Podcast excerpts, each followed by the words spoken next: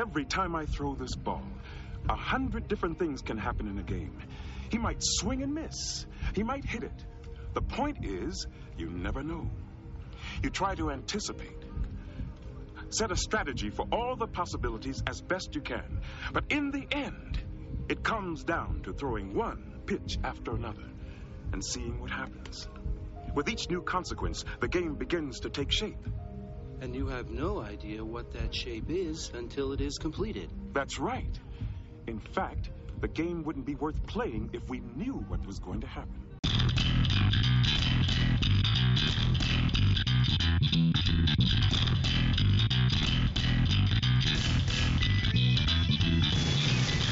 The anti-levels would be outdated, of course, before they even started. Then on the page, too sincere, clearly regret, backward, wait, naive, anachronistic. Maybe that'll be the point. Maybe that's why they need the next real level. Real level, as far as I can see, with disapproval. בוקר טוב, צהריים טובים, אחר צהריים טובים, ערב טוב, לילה טוב, ולפנות בוקר נהדר לכם. אתם מאזינים למשדר רשת, לי קוראים ארז, משדר רשת, פודקאסט בענייני השעה, שזה מה שמעניין אותי בשעה שבה אני מדבר. למי שעוקב, למי שבכלל, אנחנו בפודקאסט שני שמתחיל באווירה ספורטיבית, הפעם הוא גם ימשיך קצת באווירה ספורטיבית. כמו שכולנו יודעים, בגלל הקורונה, בגלל כל מיני אה, אירועים שקרו, אז הליגה, הליגות בכלל, כל הליגות שהיו נעצרו, וכל הליגות שלא התחילו, אז לא התחילו בגדול. אחת הליגות שנעצרה, מה שנקרא באיבה, זה ליגת הבייסבול האמריקנית, ה-MLB, Major League Baseball. הם ממש היו ככה עם הרגל על רגל אחת לפני פתיחת הליגה. הליגה אמורה הייתה להתחיל בסוף מרץ, תחילת אפריל. כולנו יודעים מה קרה בסוף מרץ, תחילת אפריל. ממש, כבר uh, הם התחילו את מה שנקרא spring training, שזה סוג של אימונים בין הקבוצות, מין ליגת אימונים כזאת, משחקי ידידות שהם עושים בשביל לבחון שחקנים, להכניס שחקנים לכושר, וכן הלאה וכן הלאה, והיו כבר ממש ממש כזה עוד שבועיים, שבוע, לא יודע כמה, הולכים להתחיל, בום. עצרו הכל, שלחו את כולם הביתה. ברגע שהתחילו לדבר על חזרה, זה נהיה סמטוחה מפה ועד הודעה חדשה. אני לא אכנס לזה, זה סיפור... אה, באמת, שוב, זה, אנחנו מדברים פה על 100, יותר מ-100 שנה של אה, בלאגנים, כלומר, ליגת הבייסבול קיימת מאז סוף, אה, ליגות הבייסבול קיימות מאז סוף המאה ה-19, 1880 ומשהו, ליגות ה-MLB, ה-World Series מתחילת המאה הקודמת, מתחילת המאה ה-20, ממש לא אה, ניכנס לכל הסיפור, אבל הרעיון הוא שהיה עד שנות ה-70 שחקנים, לא היה להם שום זכות, אה, אם הם על בעלי הקבוצות היו רוצים לתת להם הרבה כסף, ונותנים להם הרבה כסף. לא רצו, לא נתנו.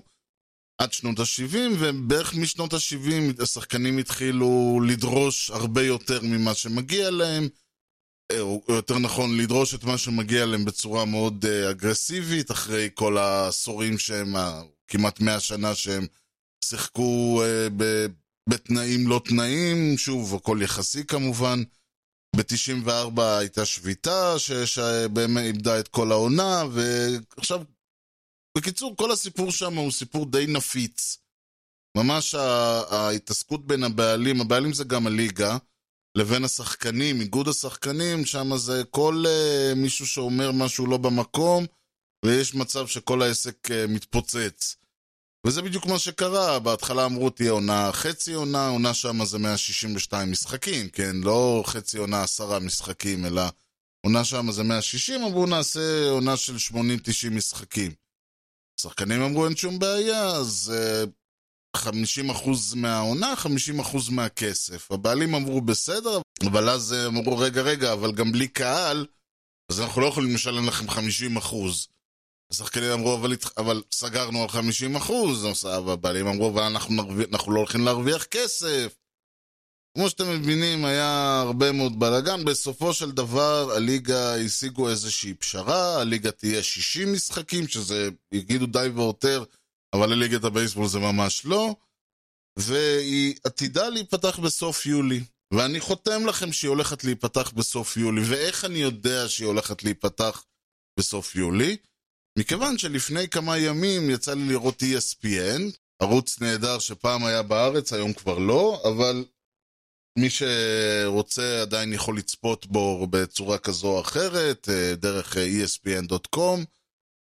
ויצא לי לראות אה, שלושה פרשנים, למעשה זה השדר, פרשן ומה שנקרא אינסיידר, זה איזשהו מישהו שמביא את הסקופים מבפנים. ועל מה הם דנו? אתם תוהים, הם דנו מי הולך להיות ה-MVP של הליגה. MVP, אני שוב, זה, זה מסוג הבדיחות האלה שאתה רק להסביר אותם לוקח שנתיים. אבל ה-MVP זה מה שנקרא most valuable player. מי שיודע אני מתנצל, מי שלא אז אני אסביר בכמה מילים. זה אני יוצא לא בסדר גם עם מי שיודע וגם עם מי שלא יודע. כי למי שיודע, אז שמע, על מה אני צריך לשמוע עכשיו הסבר של שתי דקות? ומי שלא יודע, אז הוא אומר, שמע, לא הבנתי כלום מההסבר שלך, יהיה לינק באתר וכו' וכו', אבל בגדול MVP זה השחקן שתרומתו לקבוצה הייתה הכי גדולה, לצורך העניין, אם שחקן קולע 30% מהנקודות של קבוצתו, שחקן כדורסל, כן, קולע 30% מהקבוצות, מהנקודות של קבוצתו במהלך העונה, אז סביר להניח שהוא מאוד תרם להם. אם הוא לא היה שם, אז הוא לא היה קולע את אותם 30 אה, אה, אחוז.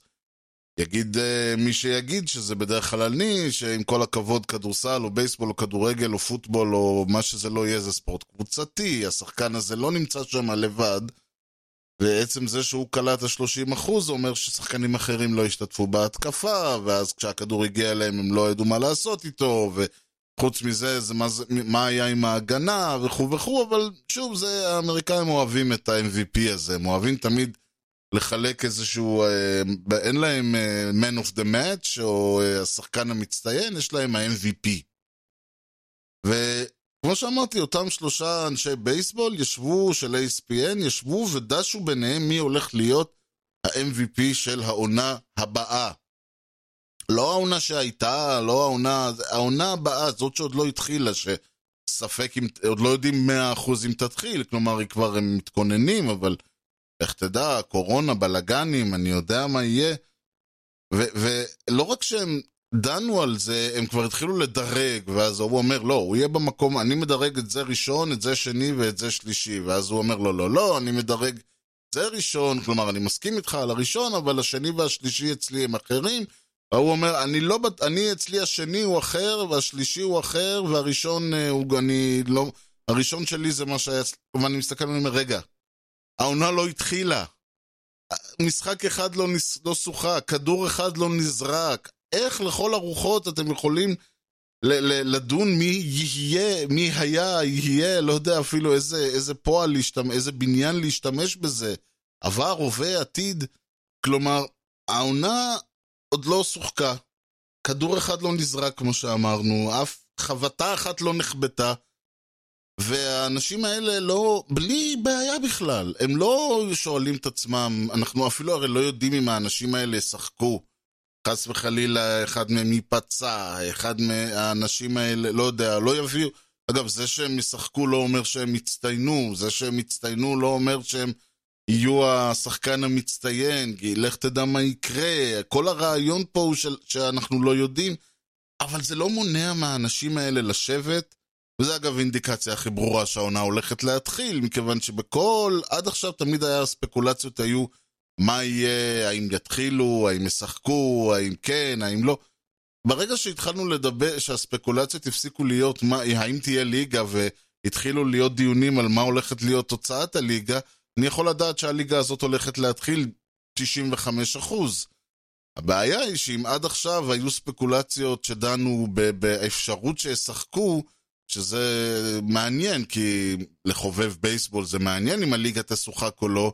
עכשיו עברנו לחלק הקצת פחות כיפי של התחזיות, החלק שבו כל אחד בעצם בא והולך, ואומר מה הולך להיות, מ...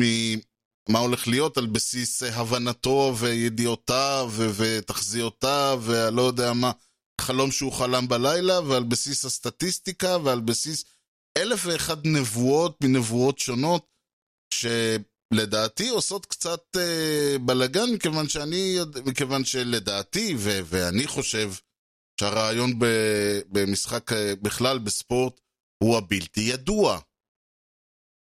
על מקום ה-14 תתפוס העולה החדשה מהלאומית והיא הפועל כפר סבא כפיים ליורדת החדשה, כפיים אני אישית חושב שהפועל כפר סבא עדיין לא התכוננה כמו שצריך לליגת העל. לא היו לה החתמות כאלה נוצצות כמו לשאר הקבוצות בליגה. יהיה לה מאוד קשה להתמודד מול כל הקבוצות בליגה ללא רכש נוצץ ושחקן שבאמת אפשר להסתמך עליו. כמובן יכול להיות שהיא כן תביא איזה שחקן נוצץ, איזה שחקן מאוד מאוד גדול עד שיסתיים חלון העברות אבל כרגע עם הסגל הקיים שלה זה לא נראה כאילו היא תצליח לשמור על המקום בליגה. שחקן המפתח של העונה הוא קירארד ורנש תסכימו איתי או לא, אתם לא חייבים כמובן, אבל הרגשה שלי זה שאם היינו יודעים מראש, הרי כל הרעיון של תחזיות הוא לבוא ולהגיד, זה מה שהולך לקרות. אנחנו עולים אה, ביום, בשעה, במגרש זה וזה, הולכות, עולות שתי קבוצות, או שני שחקנים, או מה שזה לא יהיה, לשחק, והתחזית שלי היא שזה משהו שהולך לקרות. ומעבר לזה שזה שנייה מופרך לגמרי, כי מאיפה אתה הולך לדעת כמה גולים יובקעו, ומה יהיה, ומו ומה ולמה, אבל בואו נניח לרגע שהייתה דרך לנבא בצורה מדויקת 90 אחוז, 95 אחוז, 80 אחוז, 75 אחוז של דיוק לגבי מה תהיה תוצאת המשחק, או לפחות מי תהיה המנצחת. יש סיכוי טוב מאוד שרבים מאוהדי הספורט בו יאבדו עניין ב- ב- בספורט הזה. הדוגמה, שאולי קצת דוגמה מוזרה, אבל זו דוגמה, כי אין לנו הרבה דוגמאות אחרות, היא מה שקרה בעולם ההיאבקות החופשית. בעולם ההיאבקות החופשית, ה pro-wrestling, או מה שמכונה, מה שכונה פעם, ותיקי השבט עוד קראו לזה catch, catch wrestling, קאץ' אס קאץ' כן. כל הענף הזה היה ענף שבערך מ...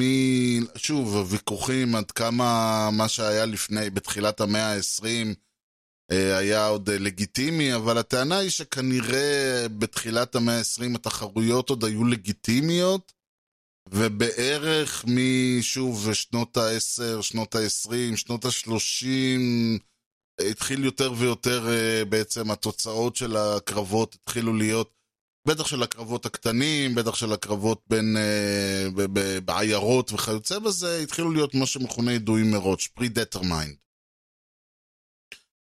והרעיון היה שכמו ששוב זה לא סוד ששני הצדדים או הבעלים של הפרומושן וכל זה הוא בא והוא בא לשני האנשים ביחד או כל אחד לחוד הוא אומר להם טוב אתה אתה תנצח אתה תפסיד פחות או יותר איך הוא יש לכם רבע שעה לטובת העניין אני רוצה שבמהלך הרבע שעה הזאת אתה אה, תרד, אה, לא יודע מה, תאיים שאתה, אה, כשיזרוק אותך מהזירה, אתה תאיים שאתה הולך, השופט יצעק עליך, כשאתה רואה שהקהל מתחמם תחזור, ת, תלכו קצת מכות, פה ושם, ואז בסוף הזה, למרות שהוא אה, היה מאוד מוזה, אתה. כלומר, פחות או יותר בקווים כלליים. זאת אומרת, זה, האם מהלך ממהלך, אז אולי היום כן, אבל אז לא היו... קובעים מראש, ושוב, בכלל לא תמיד היה ביניהם תקשורת. אבל בגדול, תוצאת הקרב ואלמנטים מסוימים מתוכו נקבעו מראש. עד לשנות ה-80, בואו נאמר ככה, וזה שוב, זה לא מאה אחוז נכון, היו חשיפות כבר בשנות ה-30 וה-40, היו כל הזמן חשיפות פה ושם, בייחוד בניו יורק ובמקומות כאלה, אבל נגיד בדרום ארצות הברית, היה, זה נתפס יותר כלגיטימי, כספורט לגיטימי, ושוב תלוי את מי ששואלים, יש כאלה שאומרים לה, כולם ידעו. ויש כאלה שאומרים, כולם ידעו, אבל חשבו שלפחות המיין איבנט, או הקרבות האליפות, הם אמיתיים, וכל השאר הם לא, ויש כאלה שאמרו, לא, חשבנו שהכל אמיתי. מה שבטוח זה שברגע שנחשף בעצם, במהלך שנות ה-80 בעיקר, העובדה נחשפה שמדובר. בצורות שונות. חלק היה תחקיר של 60 Minutes אני חושב, והיה כמובן הבעלים של WWF אז הלך והצהיר שזה במטרה להשיג הקלות מס, אז הוא אמר זה לא ספורט, זה בידור, אז אין מה, אה, למס, אין מה לקחת מס כמו אירוע ספורטיבי, אלא כמו אירוע בידורי, שיש עליו הרבה פחות מס. וכל החשיפות האלה הביאו לסיטואציה שבה בעצם הספורט נחשף, נחשפה תרמית במרכאות. באותו רגע הפופולריות של הענף קרסה. אנחנו מדברים, כלומר, הענף היום, הסיבה שהוא שורד היא מאחר והאלמנט הבידורי, האלמנט של האבנט, שהולכים לראות WWE, שהולכים לראות אירוע, אה, הולכים לראות אותו בצורה של קצת אה, גם, אה, אני יודע, זה כמו שאנשים הולכים לראות רוקי הורר פיקצ'ר שואו, והם באים ב cosplay, או בכלל שהולכים לראות אה, ב cosplay ודברים כאלה, הרי זה לא שאותו... בארץ למשל, אם מישהו ילך לראות הארי פוטר ב cosplay, cosplay למי שלא יודע זה costume, אה, costuming, זאת אומרת, ללכת לראות הארי פוטר מחופשים להארי פוטר ולכל האלה, ללכת לראות אה, אה, Rocky Horror Picture Show עם כל ה drag וכל התחפושות, זאת אומרת להתחפש למה שאתה הולך לראות, או לדמויות שאת, שהולכות להיות חלק מהאבנט. אז בארץ עושים את זה בקטע של אנחנו עוד מנסים להיראות כמו החבר'ה מארצות הברית או מחו"ל שעושים את זה. יכול להיות שהם עושים את זה מקטע שזה הדרך שלהם, כמו שאוהדי כדורגל שוב הולכים ולובשים את הצעיפים והכובעים והחולצות והכל הזה של הקבוצה שהם אוהדים. זה דרך בשבילם להראות את האהדה, אבל בארץ, כשמישהו הולך ועושה קוספליי ולראות סרט שוב של הארי פוטר, מלחמת הכוכבים, כל מה, אני לא יודע למה עושים היום, הם עושים את זה בקטע של ראינו את האמריקאים עושים את זה, אנחנו רוצים גם. כלומר, זה סוג של חיקוי, זה סוג של... אני יודע שאין לי שום סיבה לעשות את זה, אבל נראה לי שזה ככה יהיה יותר מעניין. או שזה באמת בקטע של הקרקס בא לעיר, ה-WWF מגיע, WWE מגיע לאיזה עיירה, לאיזה בוסטון, או לאיזה אלבמה, או לאיזה משהו, ו- ואומרים יאללה בואו נלך לראות WWE, רואים את זה בטלוויזיה, נלך לראות את זה live.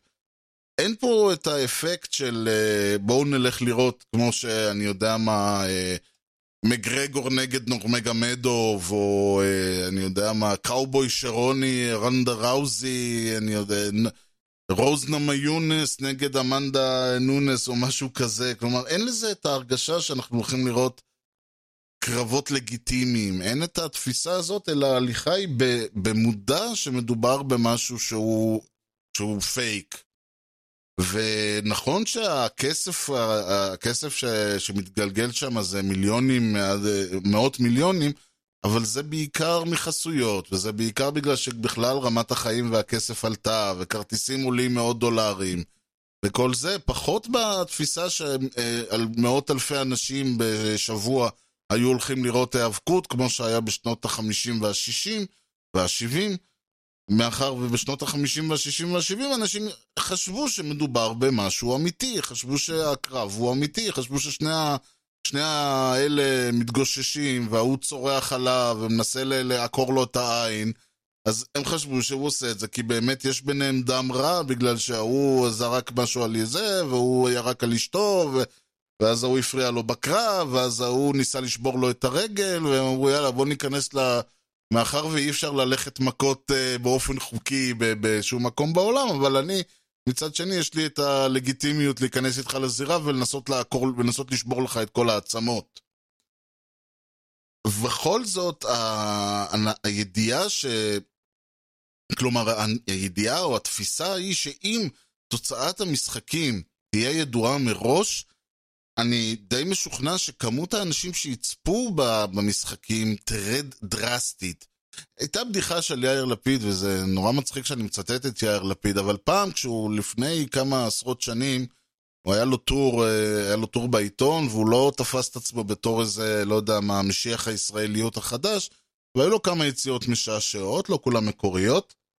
אחת מהן הייתה שכאילו, גם אם מחר יחליפו את כל שחקני הכדורגל ברובוטים, ותוצאות המשחקים יהיו ידועים מראש, אנחנו עדיין נבוא, כי אנחנו עדיין נבוא לראות כל עוד מבטיחים לנו שמכבי תקרא את ביתר. יכול מאוד להיות שיהיו אוהדים שיבואו לראות את משחקי כדורגל, גם אם הם יודעים, באים ולהודיע להם, היום ישחקו מכבי מול אה, הפועל, תוצאת המשחק נקבעה מראש 4-3 למכבי. יכול להיות שיבואו אוהדים לראות את זה, אני לא פוסל את העובדה, אבל, אבל בואו נאמר ככה, אני לא יודע כמה אוהדי כדורגל, כמה צופי כדורגל בארץ יש, אבל אני מניח שבעולם כולו יש כמה מאות מיליוני אוהדי כדורגל ככה ב- ב- במהלך השנה. סביר מאוד להניח שהמספרים האלה יקרסו. מצד שני, למרות שאנחנו בגדול לא ממש, אה, או ויש שאומרו שכל הכיף בספורט זה שלא יודעים מה תוצאתו, בכל זאת יש לנו אינטרס, יש לנו איזה, את הדחף הזה לנסות לחזות ועוד להתווכח אחד עם השני מה הולכת להיות תוצאת המשחק. בדיוק לפני שבוע במשחק בין מכבי חיפה להפועל כפר סבא, בדקה ה-75, רותם סלע הופיעה בפרסומת ואמרה שלמות זה גול ניצחון בדקה ה-96. מיד לאחר מכן עומר פדידה עלה מהספסל, כבש שער מדהים בדקה ה-96 ובכך ניצח את הירוקים מהכרמל. מקריות נחמדה? לא בטוח. בערב שישי במשחק במסגרת הליגה הספרדית בין אלווס לאיבר, רגע לפני פתיחת המחצית השנייה, שוב עולה אותה פרסומת למסך עם רותם סלע. המחליף מפקיע גול בנגיעה הראשונה. לוקאס פרס, שמעת את רותם סלע, שער בנגיעה הראשונה. מה, היא כבר עשתה את העבודה שלה? השדרים גל ברקן ואורי רייך מחליטים לקחת הימור פרוע ולקוות שגם הפעם הפרסומת של רותם תביא את המזל ללוקאס פרס. וזה מה שקרה. רגע, לא רגע, רותם מסתכלת, חוסן לא לא מאמין! ללוקאס! לוקאס! יואו! רותם סלע! מה זה? כולנו זוכרים, היה את התמנון ש, שחוזה את תוצאות המונדיאל ודברים כאלה. כל הזמן יש את, האינטר, את הניסיונות האלה לנסות לחזות. אני לא מדבר רק על מי יהיה ה-MVP של ליגה שעוד לא התחילה, מי יהיה בעוד uh, חצי שנה MVP או כמה זמן שייקח להם, אלא ממש מה תהיה תוצאת המשחק, מי יבקיע, למה, למה מלכתחילה התוצאה הולכת להיות מה שהיא תהיה. וזה לא רק פרשנים, אלא ש, שכביכול זה, זה הסיבה שהם שמה, זה בשביל זה אדון פרשן יושב ומקבל כסף כדי לבוא ולהסביר לנו מה הולכת להיות תוצאת המשחק, או להסביר לנו מה הסיבות שבגללם קבוצה זו או אחרת תנצח, בשאיפה שזה הוא לא יצא יותר מדי uh, פדיחה. אבל גם הרבה פעמים אוהדים שבאים והוא הולך, אתה הולך לראות את המשחק השבת? כאילו, אה, חבל לך על הזמן, יקראו אותם. מאיפה לך שיקראו אותם? הרי אם זה, עוד פעם, אם זה היה ידוע, לא היה שווה לשחק את כל העניין. דבר ראשון, יש באמת את התפיסה הזאת, התפיסה, ואני לא אגיד המוזרה, כי כל התפיסות מוזרות, אבל בגדול יש את התפיסה הזאת, שאם אני מנחש, קובע, מהמר, הולך להגיד מה יהיה, זה אומר שיש לי איזשהו, אני לא יודע, אולי אני יותר חכם, אולי אני יותר מבין, אולי יש לי איזושהי הבנה יותר עמוקה של כדורגל, שאני יכול לחזות את הדברים, או שאני אגיד, שמע, לפי הנתונים, זו מחזיקה יותר בכדור, זה יותר פה, זה יותר שם, יותר מסירות, היית תפעיל לחץ, ההיא משחק הזה, והשחקן ההוא פצוע, וזה, הוא לא יוכל להתמודד עם הדברים, שלוש-שתיים. יש איזושהי הנחה, ש... ושוב, זה, זה חלק מה... קצת מזכיר את מה שדיברתי במשדר הקודם, על הרעיון הזה שאם יש, אם אני יודע, מכיר יותר זמרים ויותר אה, אה, ז'אנרים, אז כביכול יש לי איזושהי אה, עליונות אינטלקטואל, לא יודע, עליונות כלשהי על, הסוב... על האחרים. כאילו שמישהו יותר מבין בכדורגל, יותר מבין, יותר עקב, למד את ההרכבים ואת המשחקים וניתח את המשחקים של שניהם, אז... ושוב, זה לא מקצועו, בואו נאמר ככה, כי אם זה מקצועו, אז מן הסתם אין לו משהו אחר לעשות. אבל גם אם זה לא מקצועו, או יותר נכון לומר, אם זה לא מקצועו, והוא עדיין עושה את זה, זה הרי אומר שהוא, קודם כל הוא אוהד חבל על הזמן, תשמע, הבן אדם לא מסיים את תפקידו כאוהד ב- ב- בשריקת הסיום, אלא אחרי זה הולך ומנתח וקורא ולומד, ועושה שיעורי בית וכל... אגב, זה גם חלק ממה שכביכול, או בפועל הקבוצה עצמה עושה, הם מנתחים את כל מה שקרה ומנסים לבנות אסטרטגיה, וכשאני אומר את זה, ואני חושב על כדורגל, זה הדבר הכי הזוי בעולם. ודיברתי על זה לא מעט פעמים, אבל כדורגל הוא לחלוטין אה, אומנות המקרה. כלומר, אה, הדבר היחיד שמאמן יכול לעשות בכדורגל זה להכין את השחקנים מבחינת כושר, מבחינת uh, יכולת, יכולות uh, לבדוק שכולם uh, יודעים לשחק, וזהו. כל מה שקורה מפה, מפה והלאה זה אומנות המקרה לגמרי. אין שום דרך למאמן לקבוע, ואני יודע שיגידו שאני מדבר שטויות. ראיתי מספיק משחקים בחיי בשביל להגיד לכם שזה לא, שזה אכן ככה. כדורגל הוא אמנות המקרה, הוא משחק רנדומלי לחלוטין, שתוצאתו נקבעת די בפוקס. ופשוט מי שמצליח לצבור יותר פוקסים, הוא זה שלוקח את האליפות בסוף העונה. ודבר שני שאפשר, אה, מעבר ל- ליכולתי, ה- לעליונותי האינטלקטואלית, יש גם עניין שברגע שאנחנו מסוגלים לחזות משהו, זה יוצר איזשהו סדר בעולם. הרי מה הבעיה בעצם בלא נודע? אמרתי שכל הכיף של ספורט, כל ההנאה מספורט, באה בעצם מאחר ואנחנו לא יודעים מה הולך לקרות. אם הייתי יודע, לא הייתי נהנה. ובכל זאת, חוסר הוודאות, חוסר הידיעה, כאוהד, אתה בא למשחק, אתה מת מפחד אם הקבוצה תפסיד. גם כי זה... כי אתה אוהד, גם כי אני לא יודע מה, באת במיוחד למשחק, שילמת כסף על כרטיס, או חס וחלילה עשית מינוי, והקבוצה חוטפת רביעייה במח... בדקה ה-12. איזה דיכאון, למה באתי? למה אני צריך את זה? הפחד שאתה הולך, שהקבוצה, אתה, הקבוצה, אנחנו, לא משנה, הולכים להפסיד. הפחד מהלא ידוע הוא כל כך גדול וכל כך מצמיד, שאנחנו נצמדים לכל דבר שנותן לנו שביבות של תחזית. איזשהו בדלו שאומר, תשמעו, יש, יש סדר בעולם, תראו, זה נורא פשוט. קבוצה הזאת מחזיקה בכדור ככה, מבצעת מסירות וזה, ולכן אנחנו יכולים לחזות שבכל, שבכל זאת, למרות הלא נודע, ולמרות שאף אחד לא יודע מה יהיה, ולמרות הפחד הגדול הזה, אתה יכול להיות רגוע, לא תפסידו הפעם. קבוצה הזאת... כמובן שאם מפסידים אז uh, כל התחזיות נזרקות מהחלון, אבל לרגע מסוים ה- הידיעה הזאת ש- שיש דברים, אגב, בבייסבול, למי שמכיר, אז ממש, יש שם מדדים למדדים למדדים, זה כבר נהיה... זה כבר נהיה מטה, אה, אה, זה קצת מתחיל, מתחיל להזכיר קצת מתמטיקה ברמות גבוהות, שמה שעושים זה, אתה לוקח את כל הנוסחאות, את כל הסטטיסטיקות, ואתה מריץ סטטיסטיקה על הסטטיסטיקה, ומנתח את הסטטיסטיקה של הסטטיסטיקה, זה דברים פסיכיים לגמרי. כי אין לך שום דרך אחרת, אין לאף אדם שום דרך אחרת לקבוע, ואנשים, בסופו של דבר, הקריירה שלהם, עתידם המקצועי, אני אומר עוד פעם, האוהד הלך לו היום אם הקבוצה הפסידה. או שרף כמה שקלים על זה שהוא קנה כרטיס וישב. אה, ישב וראה את הקבוצה שלו חוטפת רביעייה, בסדר. אבל תחשבו על השחקנים, תחשבו על המאמנים, תחשבו על כל הצוות וכל מי ש... מגיע ומקבל סכומים יפים מאוד בכל אה, קנה מידה, ישראלי, החבר'ה באמריקה, באירופה, כולם מרוויחים יפה מאוד, אבל לא כולם יכולים לנצח.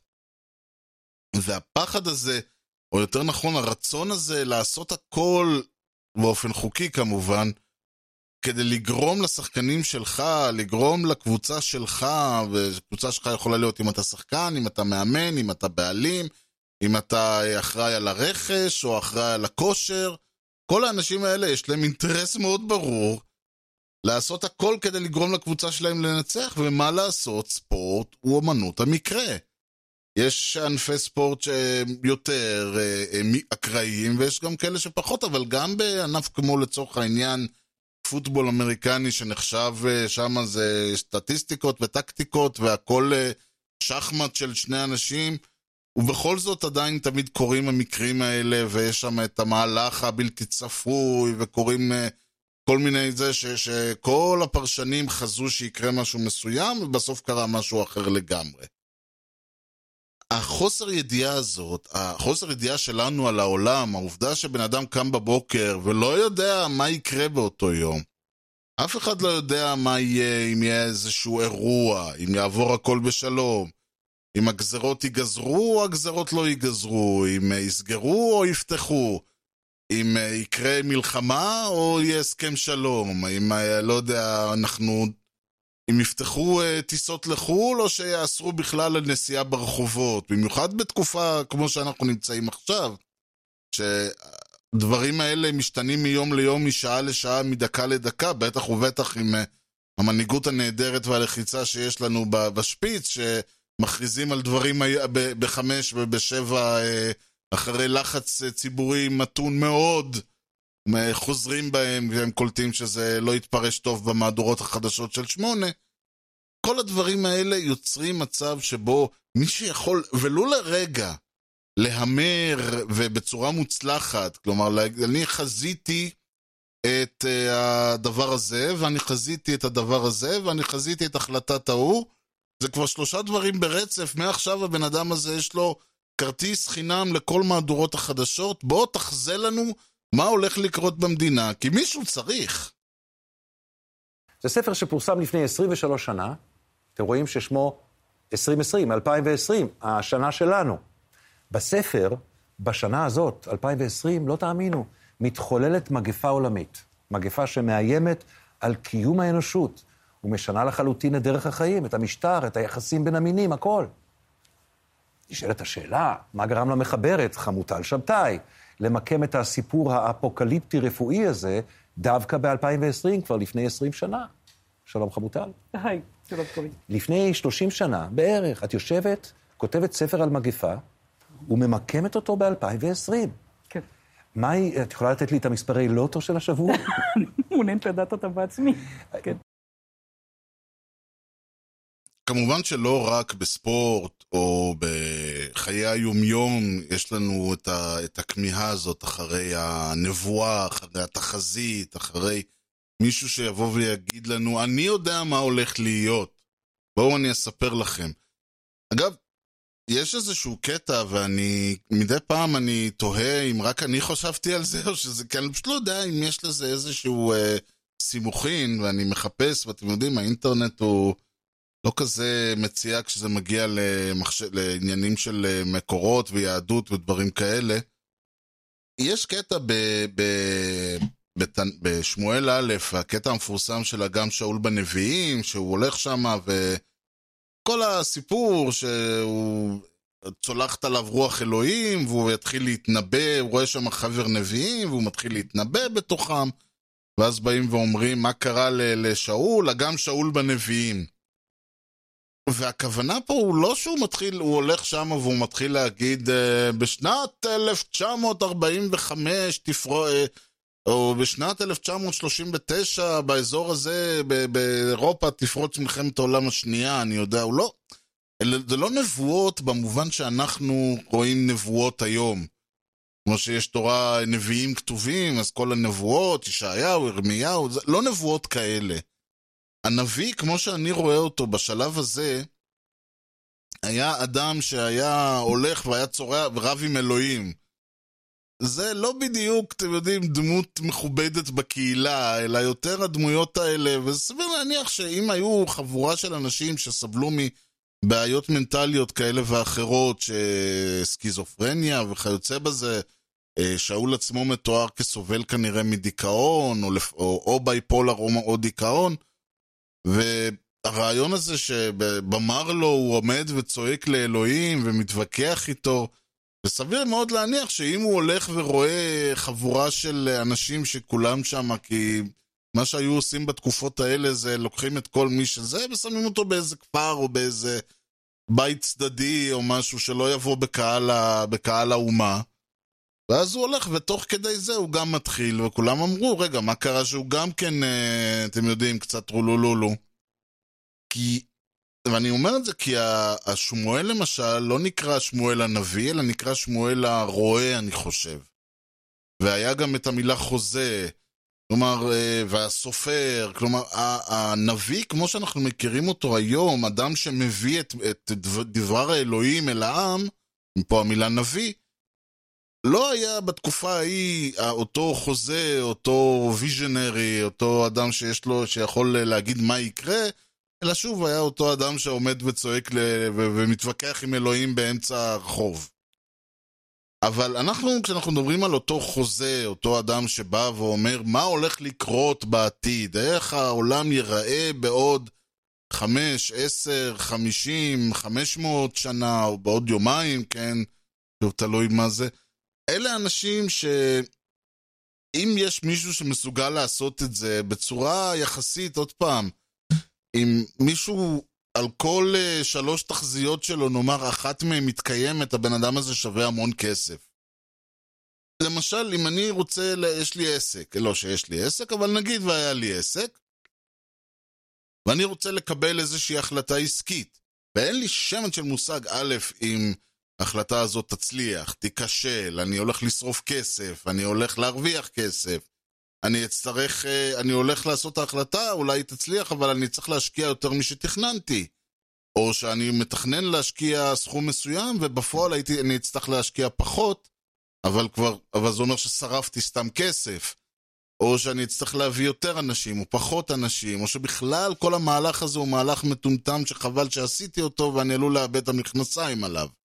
כל הדברים האלה, אם הייתי, אם הייתה לאותו איש עסקים, וזה לא חייב להיות איש עסקים, זה יכול להיות בן אדם שיש לו חנות, כן, והוא מחליט האם להביא, לא יודע, להביא סוג חדש של קפה או משהו.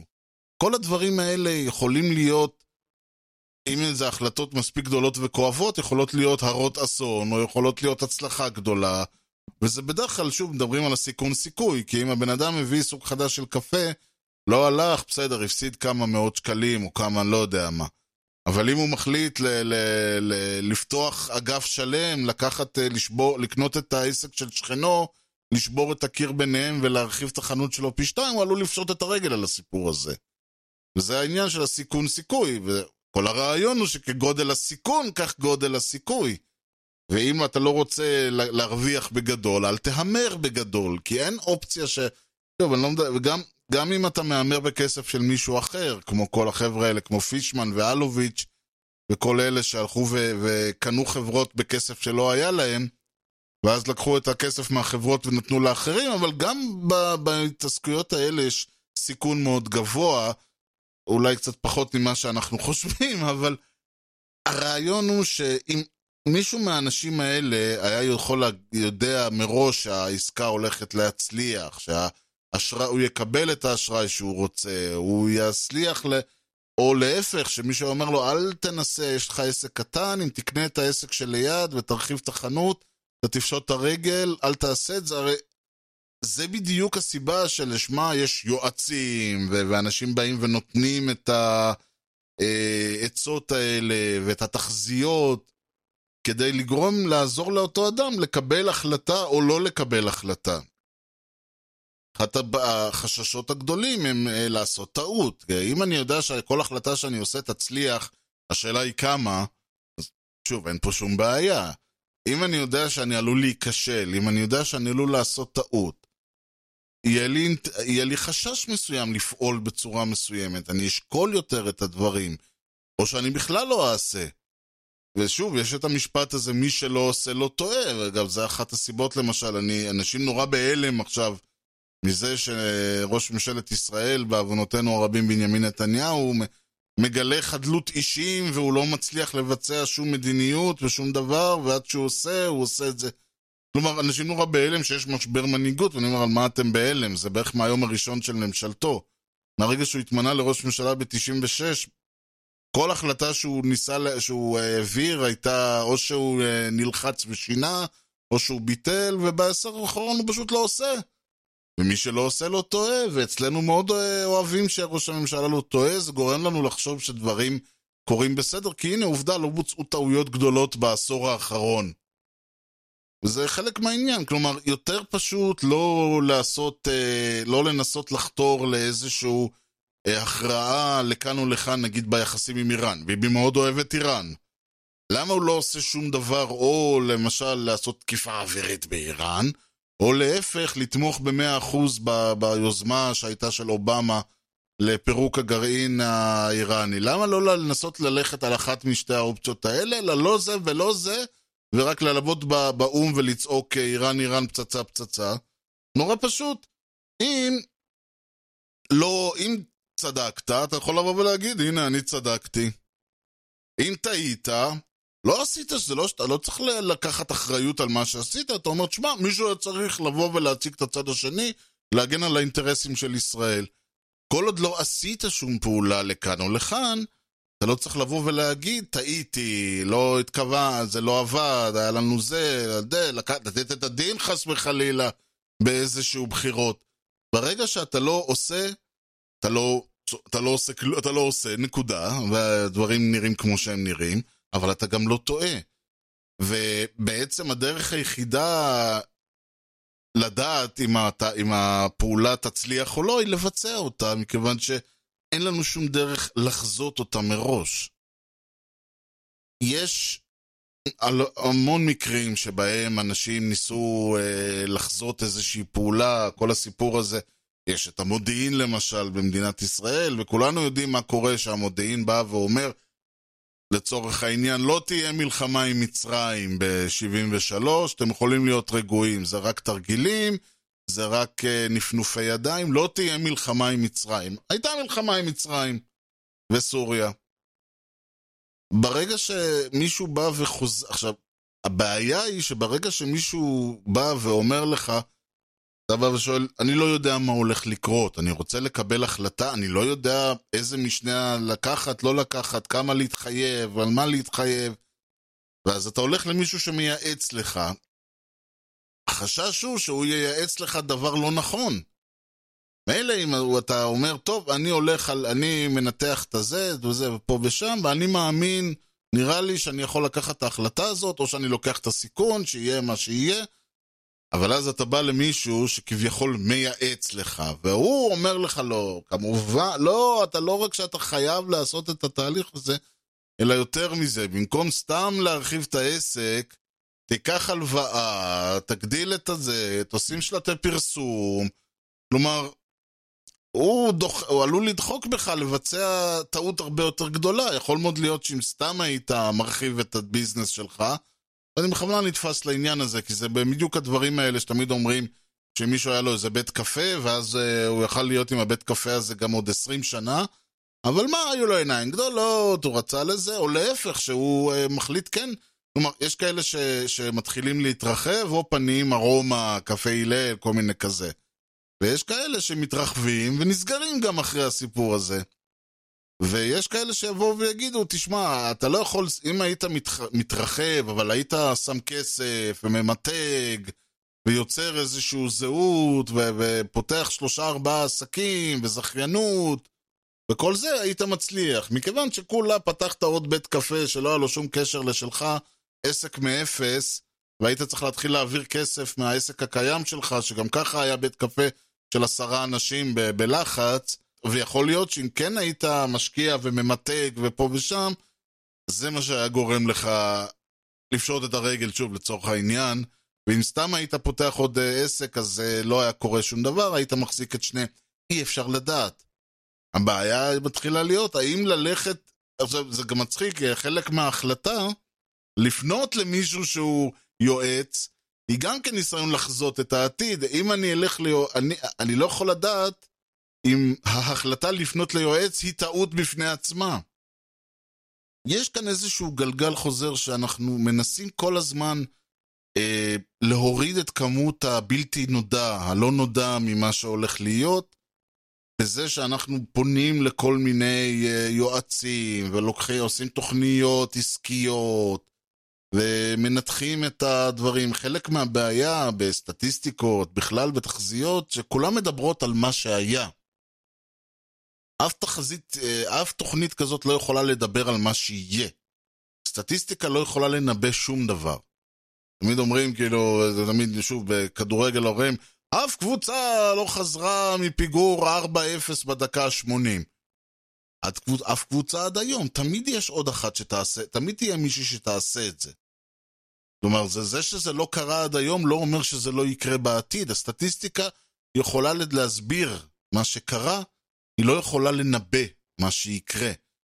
זה לא משנה להרבה אנשים שזה מה שהם אה, נתלים עליו.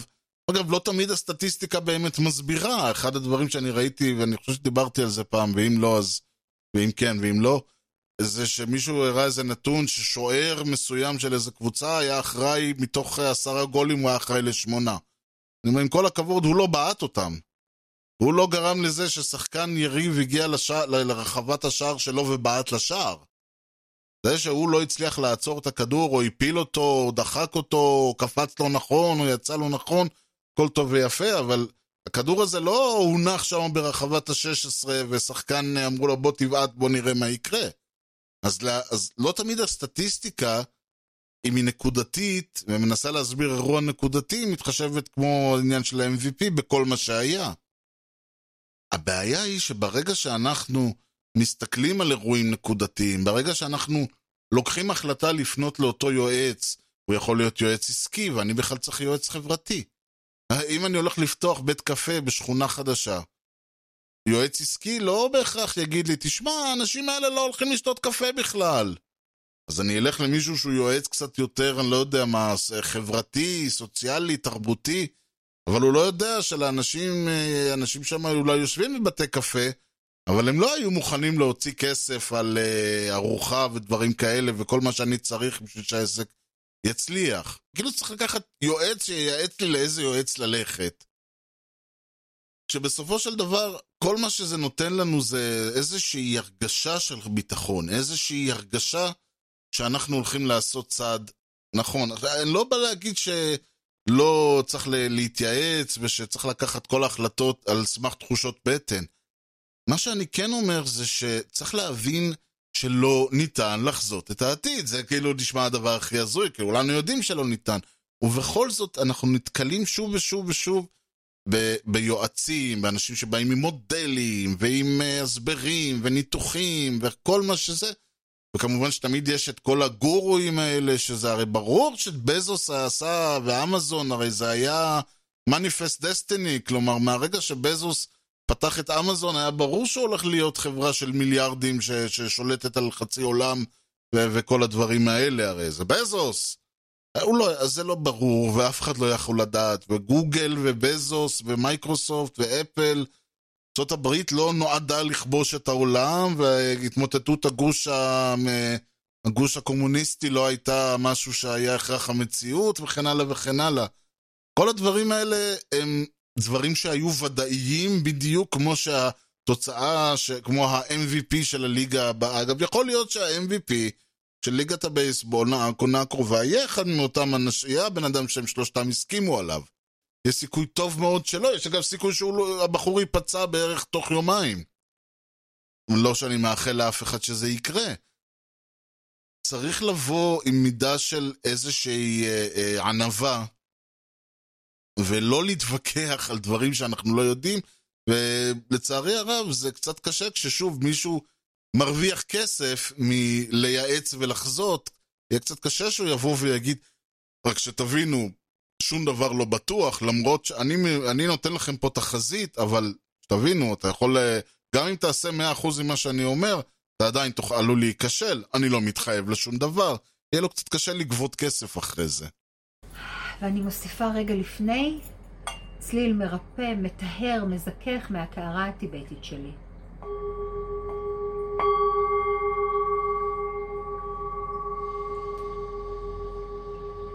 מזל הקרב לשנת 2020. מסר רוחני ב... אתם צריכים לראות את החיוך שלי עכשיו עם הקלף שאני הכי הכי אוהבת. קלף מספר 3, אימא אווזה, לפריון, להנאה, ליצירה ולעשייה, ומלכת המטבעות, גלגל המזל. מלך המטבעות, תשעה מטות. הקיסרית, אומייגאד, אומייגאד, איך אני אוהבת חיבורים, וזה יפה. הוא לאיזו פתיחה super deluxe מעניינת שאין לתאר. אין לתאר. בטח שיש לתאר, כי אני עכשיו אתאר לכם את הכל. מצד אחד, אנחנו היינו רוצים לדעת מה הולך לקרות. זה יעזור לנו מאוד לדעת מה יקרה. למרות שיש כאלה שיבואו ויגידו, תשמע, אני לא בטוח שאתה רוצה לדעת מה יקרה, זה, זה, אתה תהיה מאוד... מד... לצורך העניין, מחר יבואו ויעזו תחזית, וכל העולם הולך להיחרב תוך uh, 30 שנה. אז יש אנשים שיגידו, אתה יודע מה, היה עדיף אם לא היינו יודעים. בטח ובטח כשזה מגיע לדברים שאינם בנפשנו, אולי זה בנפשו של אותו מאמן כדורגל, או, או שחקן בייסבול, בנפשו אה, שדברים יקרו, יקרו כמו שהוא היה רוצה, או אותו אוהד כדורגל היה, זאת אומרת, סך הכל כאוהד כדורגל, אוהד ספורט בכלל, זה היה נחמד לדעת שהקבוצה שלך הולכת לקחת אליפות אחרי אליפות, אבל אף אחד לא מתחייב בפניך על הדברים האלה. ובמובן מסוים, כמו שאמרתי, אם היינו יודעים בספורט מה היה קורה, סביר להניח שלא היינו באים. אז אני חושב שיש אפשר, שאפשר לבוא עם איזושהי הצעת פשרה. כן נדע מה הולך להיות התוצאה, אבל לא נדע איך. הרי למשל, מישהו רואה תוכנית טלוויזיה, ויש לא חסרות, הרי תמיד הטובים, אה, הגיבור ינצח, הרי לא יהרגו, למרות עם כל, הספ... אה, כל הסדרות האלה שאנשים כן מתים שם וכל מיני כאלה, אבל בסופו של דבר הגיבורים המובילים של הסדרה יסחבו פחות או יותר עד סוף, ה... עד סוף הסדרה. וזה אומר שאף אחד מהם לא הולך למות בפרק נתון. וזה אומר שמה שלא יקרה להם, סביר להניח שהם ינצחו. זאת אומרת, השאלה מה יקרה, האם יתפסו את האיש הרע, או האם אה, יגלו את הרוצח, או האם, אני לא יודע, כש, כשמישהו רודף אחרי הגיבור, אז בסופו של דבר הוא יצליח לצאת מהברוך שהוא נכנס לתוכו. כל זה טוב ויפה, זה לא, זה לא סוד, זה לא ספוילר לדעת שבסוף, שהסוף הולך להיות טוב. בסופו של דבר אנחנו רואים את התוכנית או את הסרט או קוראים את הספר פחות לגבי, פחות בשביל הסוף ויותר בשביל הדרך. כלומר, אני יודע שהטובים הולכים לנצח, אני רק לא יודע איך. אני יודע שבסופו של דבר כל מי שהתחיל, רוב מי שהתחיל יגיע לסוף ומה שהם ניסו לעשות יקרה וכולנו נתחבק ונחכה לסרט או לעונת ההמשך. אני רק לא יודע איך זה יקרה, אני לא יודע איזה מרורים יאכילו אותם עד שזה יקרה, אני לא יודע איזה מהשחקנים, או מהדמויות יותר נכון לומר, לא ישרוד עד סוף העונה. הפרטים לא ידועים. באותה מידה אני בטוח שאם היינו באים לאותם חובבי ספורט והיינו אומרים להם, להלן לוח המשחקים של העונה הקרובה, הקבוצה שלכם הולכת לנצח את המשחק הראשון, הרביעי, השביעי, השמיני, התשיעי, העשירי, השלוש עשרה וכו' וכו' וכו' וכו', אבל אנחנו לא יכולים לדעת באיזה תוצאה. ולא נניח שעדיין הרבה מאוד אנשים יגידו תודה רבה ושלום, אני לא בא לראות יותר את המשחקים, כי בסופו של דבר אנחנו רוצים לדעת מה יקרה, אבל אנחנו לא רוצים שיגלו לנו את הכל. Ladies and gentlemen, I'd like to present to you the internet. כן, ועד כאן משדרנו להפעם, אני בהחלט רוצה להודות לכם על שהאזנתם. כמו שאתם מבינים, אה, בעיד... בתקופה, אנחנו נמצאים בתקופה שבה לא יודעים מה קורה, לא יודעים מה יהיה, לא יודעים למה, ולכן קצת קשה לדבר על ענייני השעה ועל דברים שברומו של עולם, גם כי הדברים האלה משתנים מהיום למחר, וזה אחת הסיבות שהמשדר הזה הוא לא מתעסק באקטואליה קשה. כן, למה, לא יודע מה זה אקטואליה רכה, אבל הוא לא מתעסק בדברים של מה היה היום בחדשות ומה היה היום בכותרות, כמעט לחלוטין, כיוון שמה שהיה היום בכותרות לא יהיה רלוונטי כשהמשדר הזה יצא בעוד יומיים או שבוע או כמה מתי שהוא יקרה. וסביר להניח שגם אם הוא יהיה רלוונטי, אז יבוא מישהו בעוד חודש להאזין למשדרשת ויגיד, שמע, אני לא יודע מה הבאת פה, דברים שכבר לא רלוונטיים. ניסיתי לעשות זה פעם אחת בבחירות, וזה באמת לא היה, וזה היה רעיון שהחזיק מעמד בערך שני משדרים. והדבר השני הוא שברגע שהם רוצים לדבר על דברים, אני רוצה לדבר על דברים ב- ב- שקשורים איכשהו למה שזה, למה שקורה, פחות, הרצון הוא פחות לבוא ולהתעסק בדברים הגדולים והכואבים, ויותר בדברים הקטנים והמעצבנים, ואצלי בדרך כלל הדברים הקטנים זה ספורט ומוזיקה, שזה שני התחביבים שאני מאוד אוהב, ולכן נוח לי לדבר על זה. אם יש מישהו שרוצה, חושב, יש לו רעיון יותר, אה, היה מעניין אותו לשמוע על דברים אחרים, או לא היה מעניין אותו, תפסיק לדבר על כדורגל, או תמשיך לדבר על ספורט, או לא יודע מה, בואו תתעסק קצת יותר בפוליטיקה, או כל דבר אחר.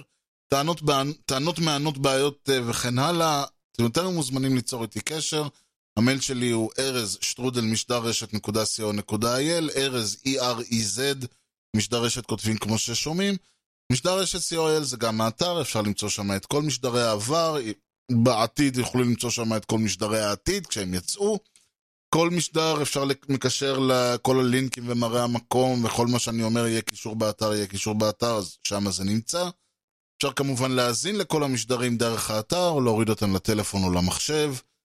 אה, ניתן להאזין למשדר רשת או למצוא את משדר רשת, למצוא אותנו, כן, ביוטיוב, Spotify, Apple Podcast, Stitcher, RadioPublic ו...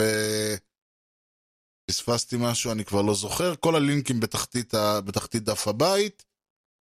ואפשר כמובן להמשיך את הדיון בפייסבוק, facebook.com/משדר רשת, ובטוויטר, twitter.com/ארז. זהו, עד כאן להפעם. הייתי מביא איזה שנינה על... אני לא יודע לחזות את העתיד, אבל אני יודע להגיד לכם שהמשדר הזה יסתיים, אבל אני אחסוך את זה ממכם, ובהחלט נסיים בשלב הזה, ועד המשדר הבא, שאני בהחלט מקווה שיהיה, למרות שאין לי שמץ של מושג אם כן ואם לא. אני הייתי ארז, שיהיה לכם המשך יום נהדר, ולהתראות.